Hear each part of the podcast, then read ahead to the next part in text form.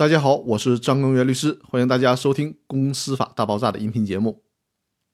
利用前两期的音频，已经帮大家整明白了什么是资本公积金的问题。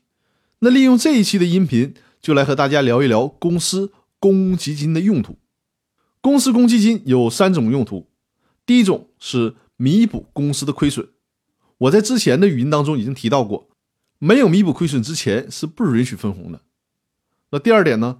就是用来扩大公司的生产经营，在实践当中，有些股东会因为这个问题而产生纠纷。比如说，公司已经弥补亏损了，那么该供给的也按照法律的规定供给了，还有剩余的钱呢，大家应该分红了吧？但是其他的股东坚持不分红，而是想把剩下的钱继续投入到公司，或者呢作为公积金，预备着公司将来的扩大生产和扩大经营。在这种情况下，到底是谁对谁错呢？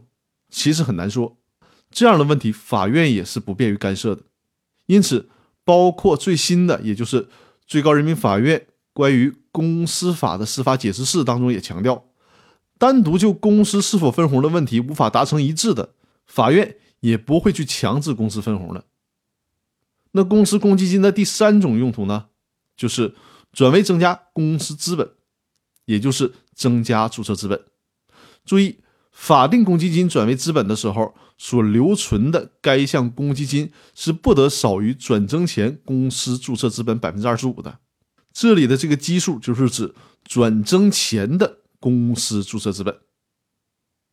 关于公司的公积金弥补亏损的问题，需要特别提示大家注意一下。依据公司法的第一百六十八条第一款的规定，也就是资本公积金不得用于弥补公司的亏损。由此可见。只有盈余公积金可以用于弥补公司的亏损，而资本公积金呢，只能用于扩大公司的生产经营，或者是转为增加公司的资本。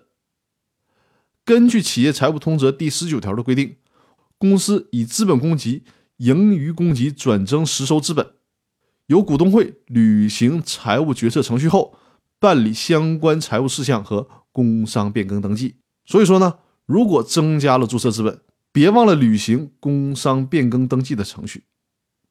那有关公司公积金的用途问题，就和大家分享到这里。感谢大家的收听，我们明天继续。